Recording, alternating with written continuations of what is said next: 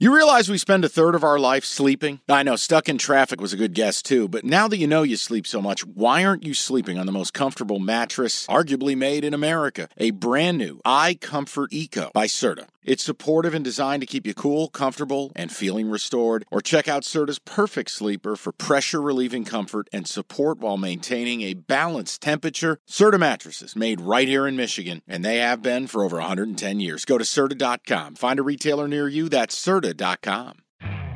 You could spend the weekend doing the same old whatever, or you could conquer the weekend in the all-new Hyundai Santa Fe. Visit HyundaiUSA.com for more details. Hyundai, there's joy in every journey. Monday Night Football double dip this week. They used to do this week one. I don't know why it's week two. Is there a good reason? I have no idea. I don't know. Anyway, two games. Saints minus three at the Panthers.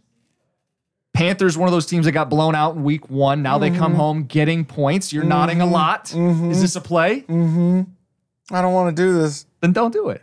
Panthers. You saw enough from Bryce Young. You're not scared. I like what I see. Uh, he made two really bad decisions. Jessie Bates baited him. I think the Saint defense is way overrated. The Saint offense, I mean, I'm sorry. Was that an impressive performance, Theo? Wasn't to me.